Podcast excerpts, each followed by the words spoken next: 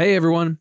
Thanks for tuning into this episode of the Aquademia podcast. I'm Sean O'Laughlin. I'm Justin Grant. And today we have another species spotlight episode for you. In this in this conversation, I mistakenly said that this was our first species spotlight of the year. I think I corrected myself, but um, this is our second species spotlight, and we are focusing on eels today, specifically the American eel, but we also talk about um, the Japanese eel, the European eel and the Australian eel.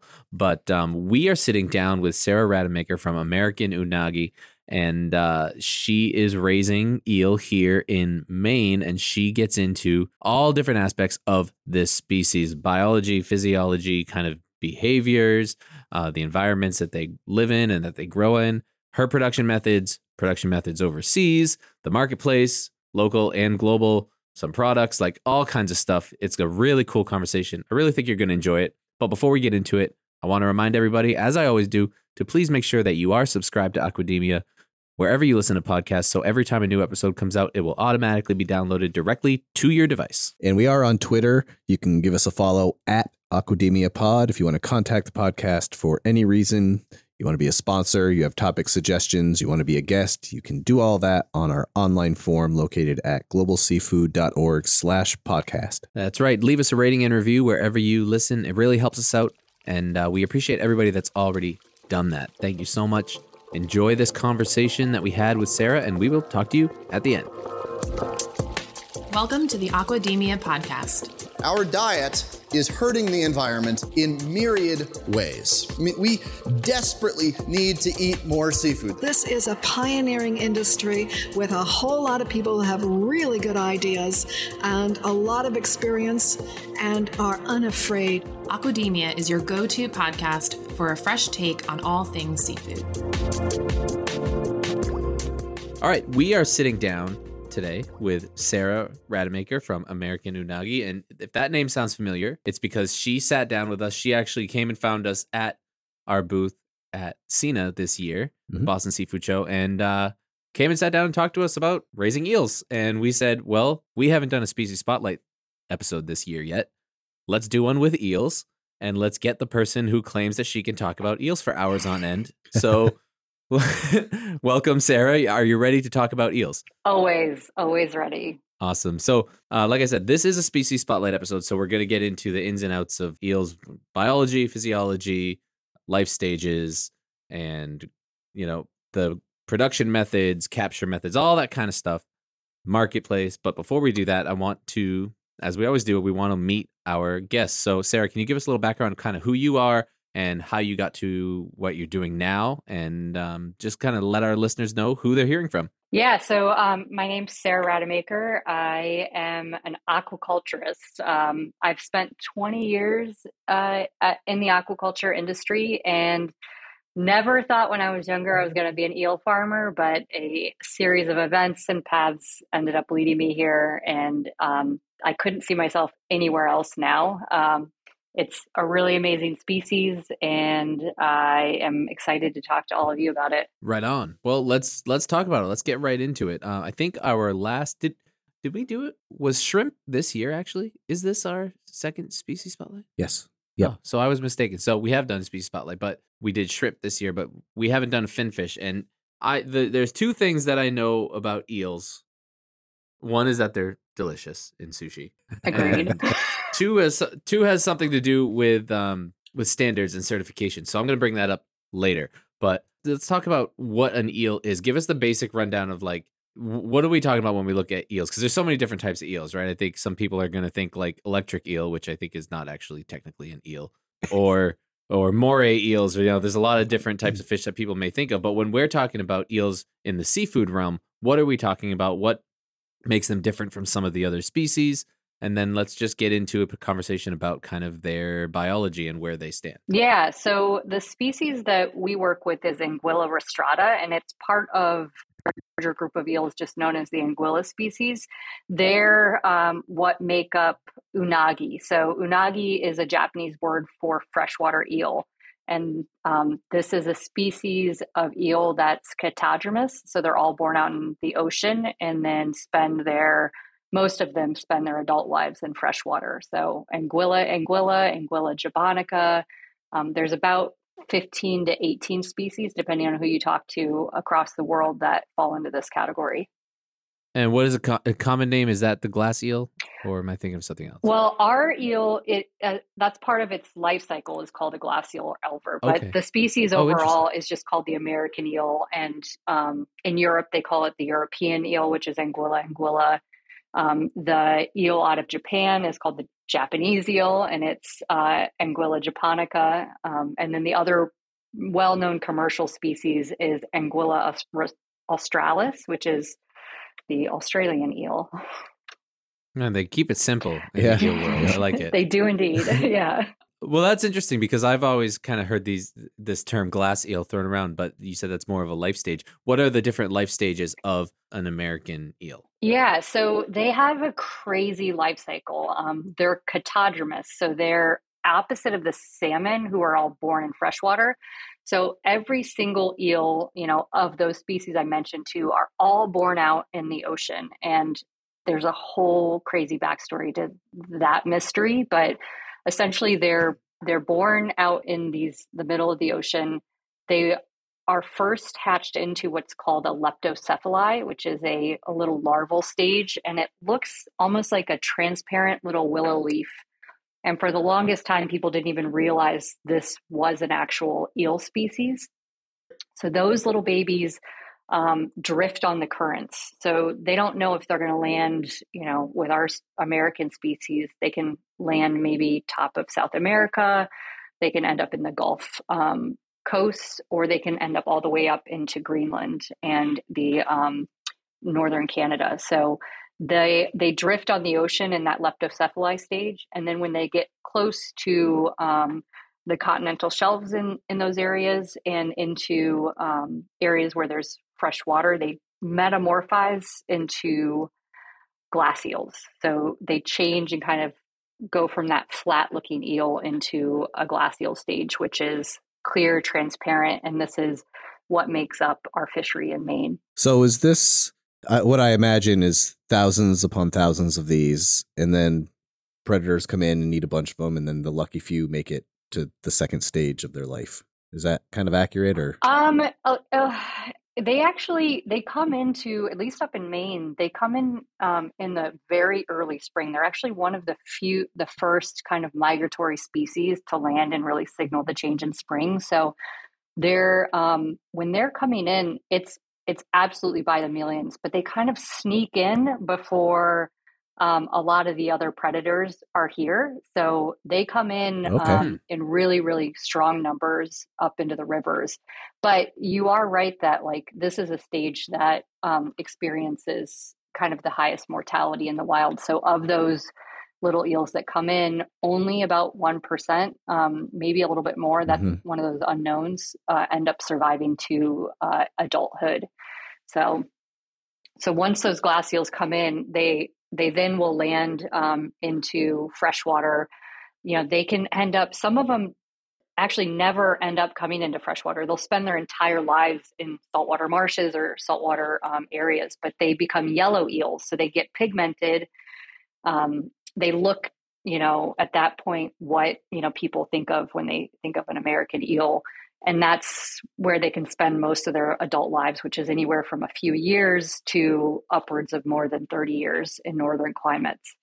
Uh, and then at some point, you know, Mother Nature and those eels decide they want to become parents, and um, they go through one more big um, life change, and they become silver eels. So they're they get ready to go on that journey back to um, you know those mystery spots in the ocean. So they become silver. Their eyes get big, and they actually will um, stop eating, and they'll uh, like absorb their digestive tract. So they get one shot to breed um, and they put all of their energy into that last journey out Surprisingly similar to salmon, just the opposite. right? exactly yeah That's fascinating. yep Yeah. So let's let's talk size. What are how big are the glass eels that are coming in, and then once they kind of metamorphosize into this next stage, the American eel, the yellow eel, Mhm. and then the silver eel. Kind of what are we looking at size wise for those different um, stages? Um, so as a farmer, I typically work in grams and kilos. Um, so to just just preface uh, my size issues with that. So when they um, when our eels come in in Maine, they're they're really small. Um, they're about the size of a toothpick and completely clear. So most of our eels weigh in. So at, really easy to find. Easy, yeah. Easy to, Oh yeah. Yeah. Yeah. Yeah. No, but what's what's wild is so eels, um, and this is what makes them really great with farming is they um, they like to group up together and they almost it's bizarre like you talk to some of the harvesters who see the eel um, eel migration up close and are watching it regularly these fish almost work as one organism it's really wild so they'll come in it's not just a single little glass eel it's hundreds of thousands of them um, moving up our coast and they'll climb up the sides of dams up um, you know mossy areas on rocks and they almost look like one giant eel that's you know moving up um, up these rivers and uh, streams oh my god! Something out of a Marvel comic. was I've seen that movie. yeah and Okay, yeah and then so- when they when they were i sorry like you can see i get excited about this because they are just Yeah, no. super cool but like when they aren't migrating so they move with the tides when they're fished and we can jump into that later but the um they like if if you come into Maine in the spring or or actually anywhere along the coast, um, you know, again, Gulf of Mexico, uh, they're they're moving in those waters. You'll see piles of little eels. They hang out together.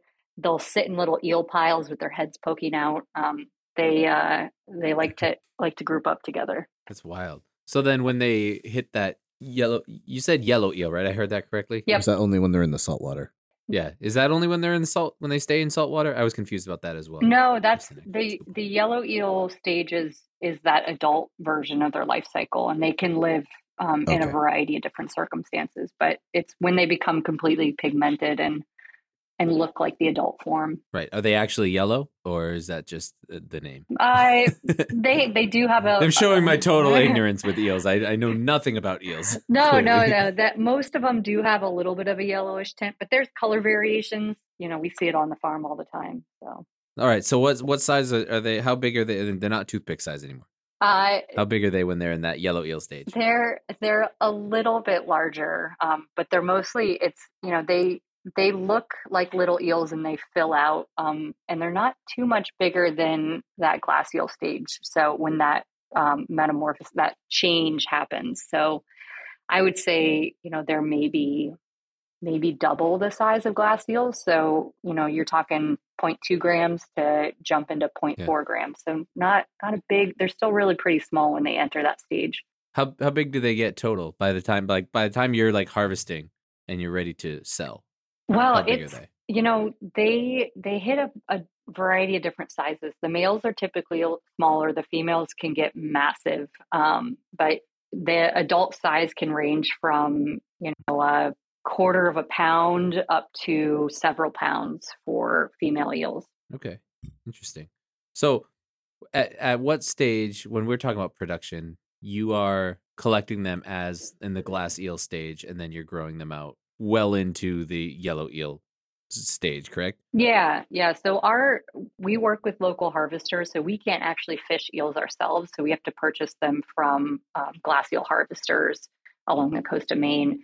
Those supply our farm. We bring them in. They're completely transparent, and um, and then we grow them out until they're between a quarter pound and typically a pound is what we target for our farm. Okay. And then, so walk us through that process. You bring them. How how are you growing them out? How are you? Wait, I got to Oh. back up. What's the process? For, I'm just trying to envision this. So you're buying these the, at the glass eel stage. You're you're purchasing those to bring them to your farm. How are the people you're purchasing them from? What's the process for collecting? capturing them or collecting them? Yeah. Yeah, so um, the eel fishery in Maine, it's it's pretty unique in that there's um, Maine is one of only two states that have the ability to fish for glass eels and um, are legally allowed to. But eels and American eels actually are found throughout the continental United States. So basically, from the Mississippi River um, east, any body of water, river, stream, lake that that ends up in the Atlantic can have eels. So massive range. Um, but it's only in Wow. Maine and South Carolina that there's a glass eel fishery for this life stage. So in Maine, Uh, Why why why is that? Is that because the, there's just such a abundance of them that come in, um, or well- like why why is that limited to those two states? Well, I, I there's there's a long history. So the eel fishery um, for the glass eel stage really started to develop in the late 70s, and that's when aquaculture of eels in China really started to to blow up. Um, and there used to be a fishery up and down the coast of the U.S., but uh, it's a fishery that happens at night. It happens, um, you know, in the springtime, and oftentimes at the mouths of these rivers. So, a lot of the states that don't depend on their natural resources, like we do in Maine, um, ended up not wanting to support this fishery, or in some cases, there's laws against um, eel fishing in those areas. Um, so, the two places that ended up with an eel fishery for glass eels is South Carolina and Maine, and those are both states that rely heavily on their marine economies um, as you know pretty Mhm. rural states. So that to me is a lot of the reasons why you know Maine kept its fishery and has its fishery is you know we we depend on our natural resources for our economy here. So um, Yeah, Okay. Yeah. so and but you and you are you're one of the only eel grow out farms in Maine, correct? I am the only eel farm. You're the Maine. only one. Yeah. So most of those eels that are collected in Maine are those shipped off to Japan? Um, actually, it's China. So the major- more, yeah, the majority of our eel fishery ends up in China, um, and on Okay. pond farms that are happening there. Interesting. Yeah. So I, so so yeah. do you do you think that you um are getting like a good deal on these glass eels because they don't need to be shipped all the way to China? Like are are are they paying more over there to get them shipped over? Yeah, I mean, there's there's a, couple of things that happen when you are moving um, a large volume of live fish over like that. Is when we work directly with the harvesters, um, it ultimately we've got a direct connection to that fishery. Um, there's less middlemen. We um, uh, we don't lose very many eels because you know there's one person transporting, there's one person handling those those fish before they come into ours. When you have to you know move live products and you're going through you know fishermen to a buyer to an exporter to um, an overseas you know fish house distribution center then to a farm you know each of those stages everybody's taking a cut. You know you have potential losses. So in terms of a resource use i think we're doing a better job of it and having a direct relationship with um with the fishery Great. So the fishermen probably love having your business, huh? Yeah, well, it's I think um there a lot of the harvesters we work with um are pretty pumped to be connected to the farm and um and are just as excited about uh seeing their eels grow out here versus, you know, just kind of disappearing from our coast. Somewhere else. yeah. Yeah. Yeah, that's cool. We're going to talk more about the farm in a little bit, but I want to know. I guess we could talk about it now, Bear, because we. The fishery. I. I want to know. Sorry, say that oh, again. Oh, I was going to say there's that fishery. I didn't even get to tell you how they they fish for them. We didn't even get to that part. Oh, I was going to interrupt Sean before he finished that what he was about to say, so we See- could get back see, to my I- I- original question. I went to school for aquaculture, so I'm like I'm thinking about the system and how you're raising these fish in, in, in at your farm. But Shh, Where'd you you're go right. to school, Sean? you're right, Justin. Uh, I went to the University of Rhode Island. Okay. I, I went down to Auburn. My um, production manager also did Auburn. Um, Oh, I don't hear many people who say they went to school for aquaculture. That's why I ask. So, Yeah, there's not. There's there were there were literally ones of us uh, Yeah. when I was in school there. I think I think there were eight aquaculture students in my Hmm. freshman class. So, Yeah. and then that that number went down as the years went on. But um, you're absolutely right, Justin. I we were going to going get there. I'm a, fast. I I'm a visual learner, so I'm trying to envision this whole process. Let's let's get into how these are captured. You're right. Thank you. no thank Yeah. I need- this is why I keep you around.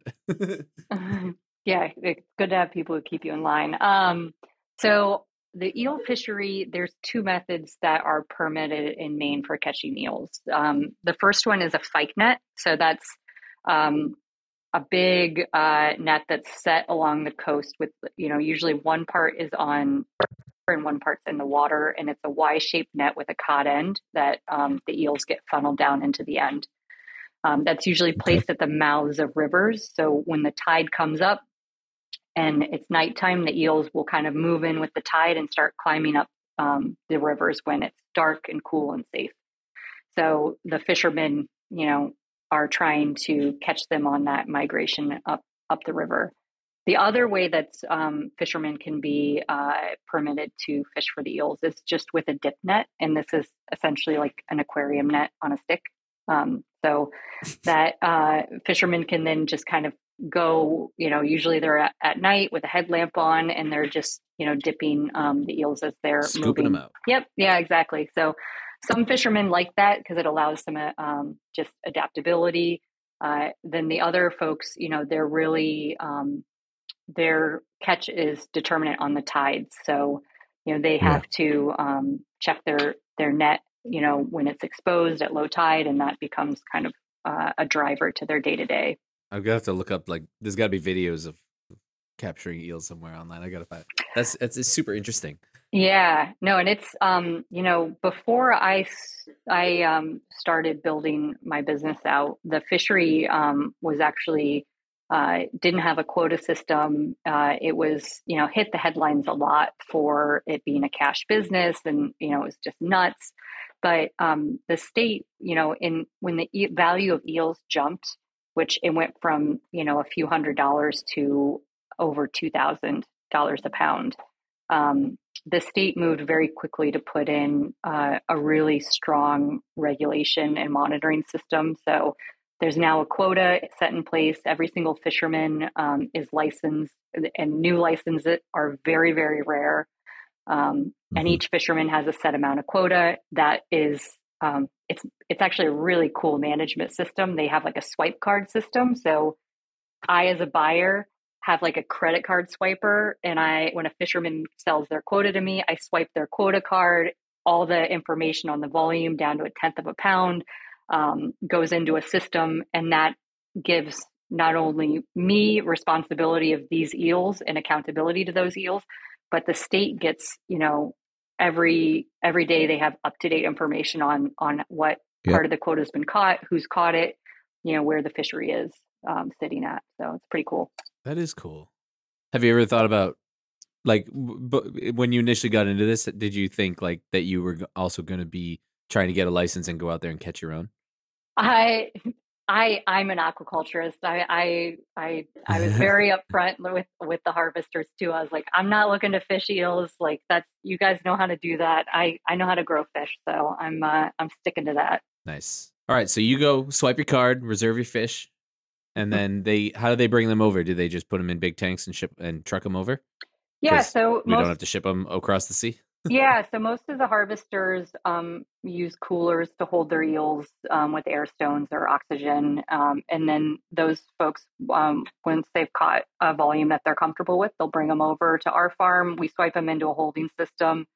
And then um, once we're ready to roll, we actually, um, and this is, you know, speaks to the regula- regulation within the fishery is when we move our eels onto the farm, you know, the Department of Marine Resources uh, are there to see us weigh those fish in. So, um, the same way that any fish leaving the state, there's actually a weigh-in process when they're exported too. So, um, the the state of Maine takes the regula- regulation of this fishery very, very seriously. So, um, and you know that helps support our business and making sure that we have eels for the future. Great. It looked like you had. No, I was just thinking like it's super important, and th- when you say the cost goes from a few hundred dollars to, to two thousand dollars or more, you could see a lot of people trying to take advantage of that, and and mismanagement and lack of regulations could have really done some, a, a, lot more harm than good. Yeah, sounds yeah. like they jumped on it pretty quick.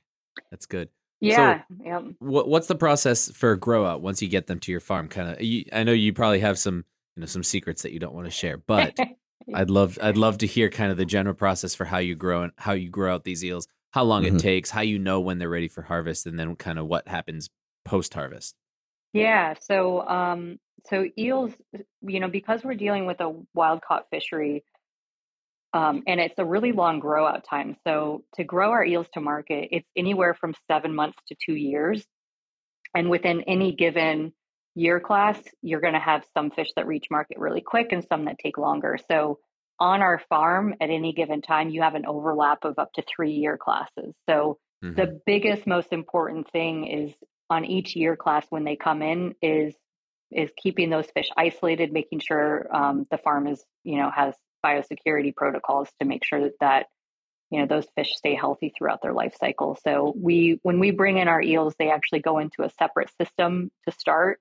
That's our glass eel system, and that's where we do kind of all the initial grow out until they're about five grams, and then they go out to the larger part of our farm. So a lot of the early stage, um, you know, we can when right when they come into the river, that tends to be when we have the most risk um, and the most potential loss. But we aim to have less than ten percent mortality um, through that phase of our um, production cycle. So it's still a really, really good use of of a natural resource like that. And your your facility is it is it a RAS system? Yeah, yeah. Am I? I oh okay. yeah. No, that that was um I love aquaculture. You like having that control. yeah, yeah. I, I, you know, I've done, I get that. I've done pond farming, I've done oyster farming, I've done algae farming, um, but I um, have always loved uh, recirculating systems. Um, mostly, you know, for not only optimizing growing conditions for the organism that you're working with, but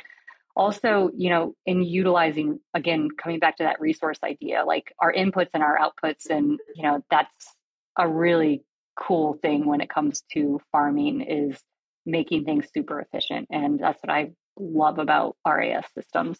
Yeah. And, and I think you'll get this. There's something about the, like a system like this, and this is going to be so nerdy for me. Um, but when, you know, when I was in school, we we had to design and build a couple of small little systems for like single tank systems and stuff. And there's something about like putting everything together, putting all the pipes together and the pumps and all the different and and like it when it works, Mm-hmm. there's this feeling that is really hard to describe. It just it makes you feel really really good when you when it starts to work when the water's flowing and the filters are on and everything. It's just like you feel like you have such control over what you're doing and I'm sure you you understand the feeling that I'm getting at, right? You don't get that with a pond system. Yeah. You know, well, you know you, yeah, and it's it's a long-term investment. Like when you get a system that operates and is operating really well and like it's it's really cool when you have an established biofilter, which this, you know, gets really nerdy mm-hmm. with the land based, is how good your fish grow when you have kind of everything aligned um, and everything kind of tuned just right. It's it's really rewarding. Yeah. So so yeah, we we have a we have a land based system. Um, it's uh, eels are what's cool with eels is they've been grown in land based aquaculture since like the 1980s. Um, the Dutch were doing it and really developing um, the systems for these fish. And we really we looked to them to see what what they've been doing, what worked, and and brought um, that system design here. So how how are they raised in like China and Japan? How are they are they grown differently, or are those mostly land based systems as well? No, they're each of those regions actually grow them differently. So um, in most of China, they're doing pond aquaculture. So that's kind of you know, small ponds, large ponds, you know, shallow mm-hmm. um, yep. uh, under that. In Japan, they do um, kind of a combo. It's actually a lot of them are in greenhouses, so it's mm. it's like a pond, but you've got a little bit more control, and they're in greenhouses um, with aeration. So it all it sometimes reminds me a little bit of like uh, shrimp farming, where they've got um, covered ponds. Hmm. So uh, and, uh, yeah, do you so know how they do it in Australia? Um, Australia, I don't think that they're doing much farming yet. Um, I think they've made some oh. attempts, but I'm not. Um, as far as I'm aware, I'm just going by by the yeah. different species names that we yeah, yeah, earlier. yeah. oh. I just kind of assumed. Um, yeah. So that, that's good. That's it's that's cool that there's a lot of different methods for for raising it, and you know we have listeners all over the world, so I'm sure they'd be interested to hear that. Maybe there's someone in China who's thinking, oh, maybe we can, you know, develop a RAS system for this, and that might be you know this is why we do this justin. Yeah. Well and there's and there's definitely you're seeing more um, eel systems even in in asia move towards land-based systems with eels. Again it's control you know when there's uncertainties with climate and shifts like that um, there's uh, a lot more of a desire to control what we can, where we can with farming. Yeah, and if you have the investment to be able to to meet the kind of financial challenges with it, then it's definitely the way to go. I think because because of that control that you have over the environment and everything. So very cool. Uh, okay, what about harvest? How do how do you harvest these things, and then what do you do with them? Um, so we, uh, you know, our our eels they, ha- they have a variable time to market. So what ends up happening is, um, you know, as we grow our farm and production, we're essentially doing weekly harvests um, year round. So uh, we just we pull off those nice plump fat eels uh, every single week to to get ready to process and send to market. So so how do you how do you grade them and and like do you have machinery that helps you kind of separate them by size or do you just go in and just pick them out? Um, early on, so you know, when we first started the business, everything was done by hand. So we were, you know, scooping yeah. out Oof. the fish, hand sorting and grading. Um, now we're using, you know, a grader and sorters, and we actually, you know, fish pump everything. And um, and mm-hmm. eels are they're they're really. I've I've worked with oysters. I've worked with tilapia in Africa, and these are some of the toughest fish I've ever worked with. Like we'll we'll grade oh. them, move them, harvest them, stock them back in the tanks, and they start eating right away. They don't care. Wow. nice. yeah. I would imagine that would be the attitude of an eel. Yeah. Like just based on I don't know. Whatever. Know. Yeah, they're they're really really beautiful fish to to to work with on the production sense, but also on the marketing side and and the products they end up in. It's it's a pretty beautiful fish overall. Although I, I know a lot of people transition yeah. you, you teed me up, Sara. You, you know what's coming next. So let's talk about the marketplace. Let's talk about uh, global and kind of local because you are in Maine. And I, I would imagine that the, the demand for eel here in Maine is probably pretty good, but may not be like what the demand is in Asia or other places. So what what are we looking at for on a local level the marketplace, how it works, kind of what you know, what the what, what the demand is, where it's going, and stuff like that. And then on a more global scale, we can get into that afterwards. Yeah, you know, um, Maine, um, we're a small rural state with you know a million people, so our most of our products and manufacturing products in Maine, our seafood ends up going out of state just because our population mm-hmm. is low. So, um, but we actually we're completely focused with our production on the U.S. So, I you know I um, really looked at at this eel opportunity as something that can happen now, and it, it couldn't have happened 20 years ago because you know Americans weren't eating sushi.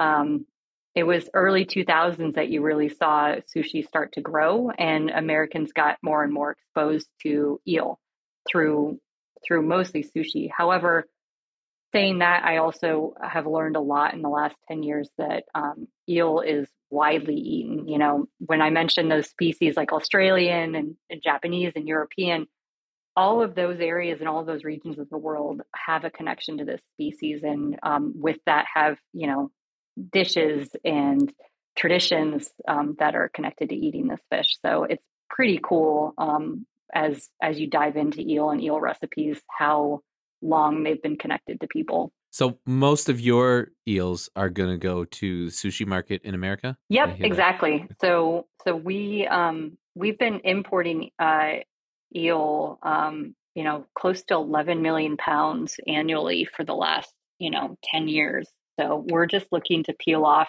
some of that market with a, a high quality, mm-hmm. local, accountable eel. Oh, well, there's a better, there's a good story behind that too. And then mm-hmm. if you mm-hmm. think of who you're selling to and consumers are asking questions and sometimes to say, yeah, well, yeah, this is a US based raised and harvested product. Sometimes that's they like to hear that story.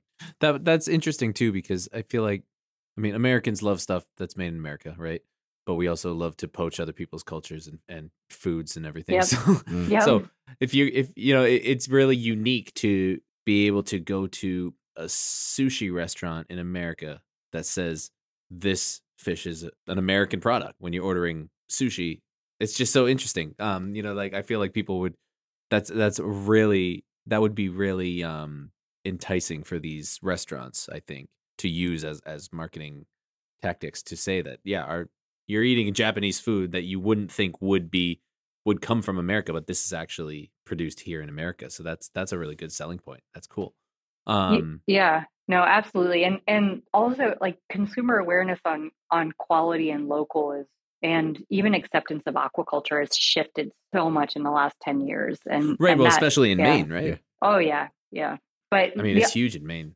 Yeah, the other big thing that that we're able to really tap into is that eel, you know, when it comes to traceability and issues with mislabeling and you know Mhm. issues of um, you know poaching and uncertainty, like that's a big thing that that we um, can tap into. Is that you know there's um, you know no other eel that has you know such a um, connection to um, its fishery and its source than than our product. Mhm. So it takes takes some of that uncertainty off the table. Yeah, for sure.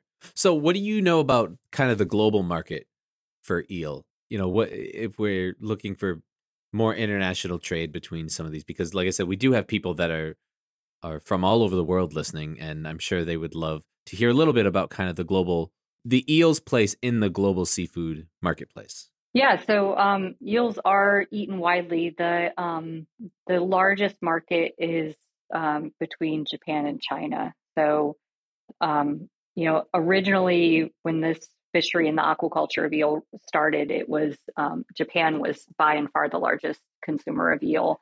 Uh, now it's you know between China, Japan, and Korea. Um, you've got a lot of eel consumption. Uh, but then, you know, uh, across Europe, eel is consumed um, less so than it used to be, um, but there's still a lot of um, tradition in that, uh, in some of its consumption there. Um, and uh, yeah, I'd say globally, those are kind of really the two big, big market opportunities. And are there other? Well, I, think I know I know the answer to this, but what what other species of eel are there in the available in the seafood marketplace? Do you know? Or are you I- kind of just kind of laser focused on this species? Well, it's you know I pay attention to um, other Anguilla species, so uh, you'll Yeah. see um, the Japanese eel, um, the European eel are really the the other most common eel species that are are found in the marketplace. Gotcha. Gotcha. Okay. Uh, I don't. I want to. We're, we're approaching forty minutes here, so I don't want to go for too long. But I have a couple more things that I want to hit that I want to touch on. One is just this huge mystery of eel reproduction hmm because it seemed it's so interesting to me that in 2023 when you everybody just feels like they figured everything out the machines are taking over you know skynet is coming and we still don't know anything about like the reproduction of this species right? Like what is what is with the big mystery? Why is it such a mystery on um how these eels are uh, how they reproduce? I I couldn't tell you if I knew. I would... that's the mystery right that's the whole thing no, it's. I think I was more- really hoping we would have solved the mystery Yeah. today.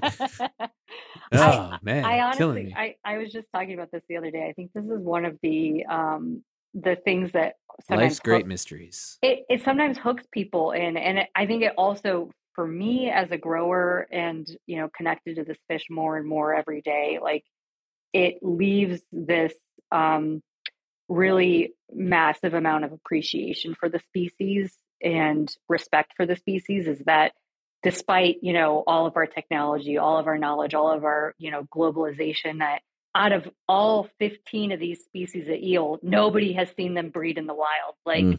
that's pretty like special that you can evade you know our you know sponge of knowledge um and you know invasion into every part of the world so uh, good for eels Yeah, it's so interesting. Yeah, that's that's so fascinating to me. It's like at, at some point in the future, someone's gonna like figure it out, right? Someone's gonna like crack the code, and everyone in the seafood industry is just gonna have this massive celebration, and everyone else in the world is not gonna have any idea what's going on. yeah But um, this is so interesting to me because, like I said, the, uh, the the second thing that I know about eels, besides how delicious they are, is that eels. At least when I was working with BAP, we were not able to certify eel facilities because one of the requirements in the standard is that you have to be able to identify the hatchery that your larval stage that your larval fish comes from. And there are no eel hatcheries because of this giant mystery where no one knows how they reproduce. So that was super interesting to me because I did have someone reach out to me and they were like, "We want to get BAP certified," and it just brought up this whole thing of like we can't do eels for this one reason. Mhm. Um, and I, I'm curious, kind of. I know that you guys are interested in, in in looking into kind of these certification programs for your farm and stuff. So, w- what what is your take on this whole this? I don't real I don't know what the word is. I guess it's not really issue, but what is your take on this situation? And You not know- just with BAP, kind of overall with these things. I I understand it's it's a super complicated um, fishery. Super complicated. It's super complicated. So that is oftentimes difficult for certification bodies. Like I get that. Um, you know, we also kind of span. I was just talking about this earlier too. Like we don't necessarily fit into ASC. We don't fit into MSC because we're spanning across both of them. We are connected to wild fishery, but we're land-based aquaculture, and you know nobody wants to take us. So, um, but you know, one thing that we actually connected with was in Europe, um, they have done um, a lot of work with their fishery and their industry to recognize the sustainable farming practices that are happening within um, the EU countries. So they came up with what's called the Sustainable Eel Group.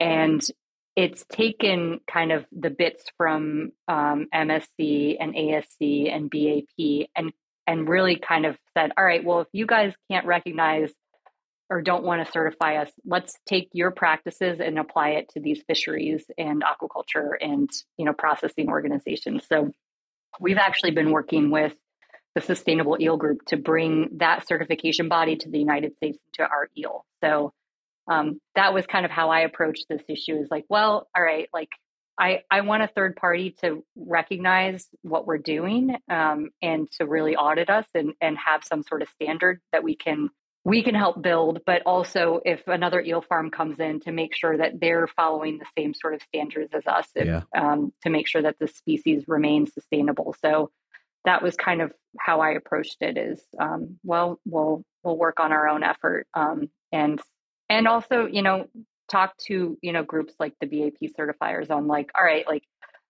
maybe we can help you connect with this group and you can get comfortable around that sourcing. Um, because, you know, the stuff that Maine's doing with their fishery is really unique um, and amongst the world and it's being looked at globally, but um, not every single uh, eel fishery is the same in the world. And, um, and that's, you know, a, a fair thing to say, but it's hard to evaluate. Mm-hmm. Yeah, that's super fascinating.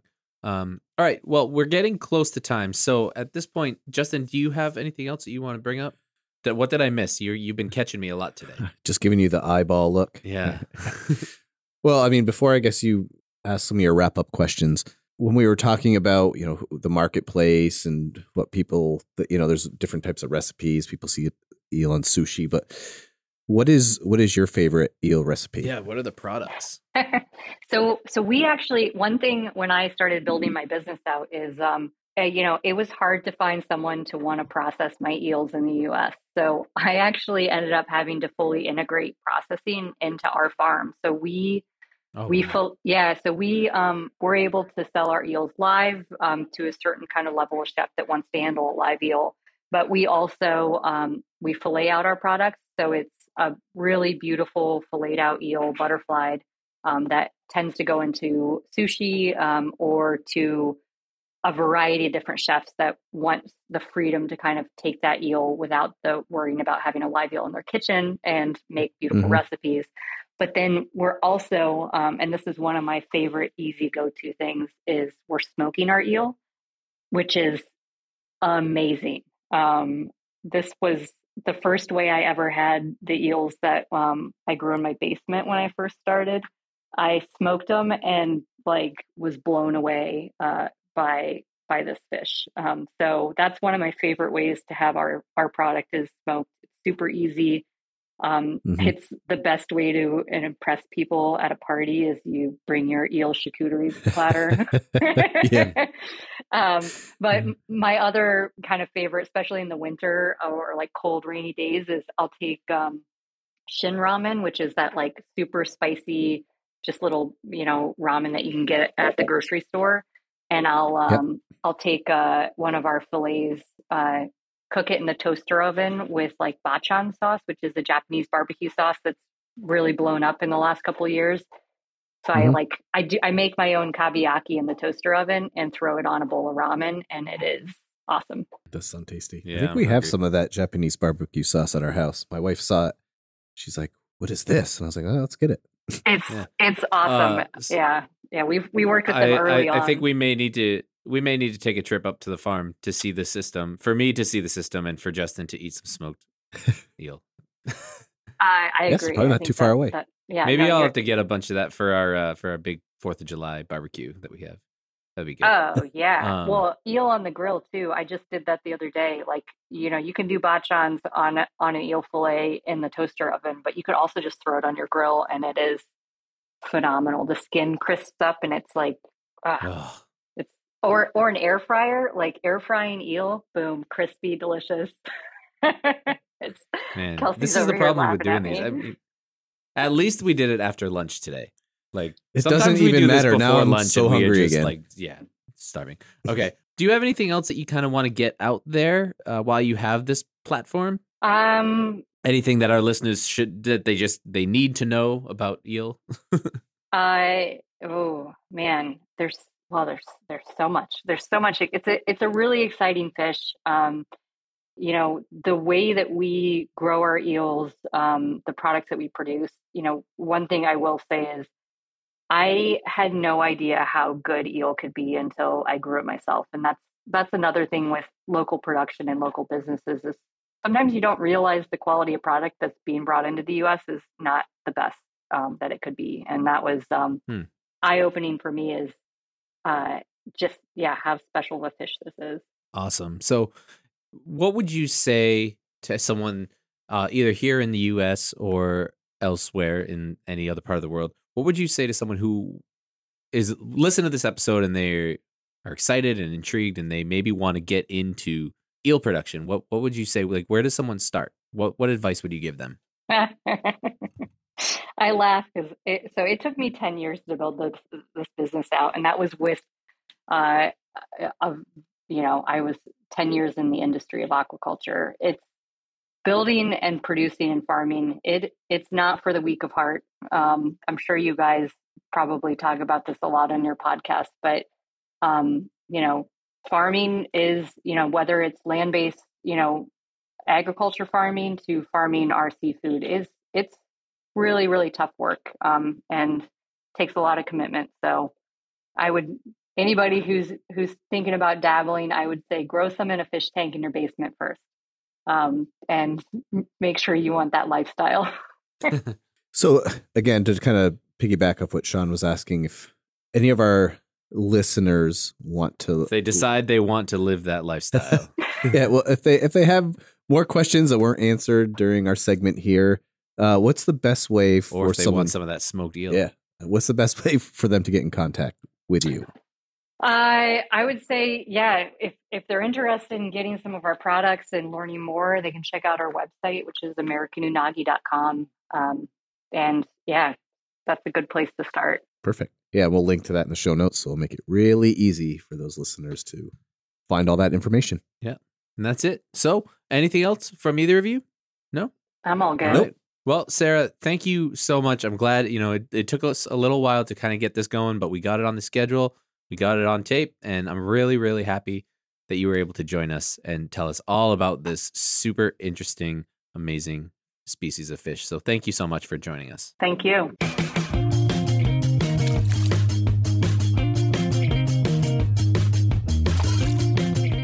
All right, folks, that was our conversation with Sara Rademaker from American Unagi. I hope you learned something. I know I learned a ton of things about eels that I just, I clearly didn't know anything about them. And uh, this is a super interesting and fascinating species. And I'm really hungry for some delicious eel. And I might need to convince my wife to let me get sushi for dinner tonight. So, I hope you enjoyed it as much as I did, clearly. And I want to remind you to make sure that you are subscribed to Aquademia wherever you listen. So every time a new episode comes out, it'll automatically be downloaded directly to your device. Follow us on Twitter at Aquademia Pod. If you want to contact the podcast for any reason, you can do so with our online forum, which is located at globalseafood.org slash podcast. That's right. Leave us a rating and review wherever you listen. It really helps us out, and we appreciate everybody that has already done that. And if you want to be more involved in the work that we do at the Global Seafood Alliance, you may want to consider becoming a member. There's a lot of really cool benefits for our members, and all of the information about GSA's membership program can be found at globalseafood.org slash membership. Thank you so much for listening, and we will talk to you next time. Ciao. Bye.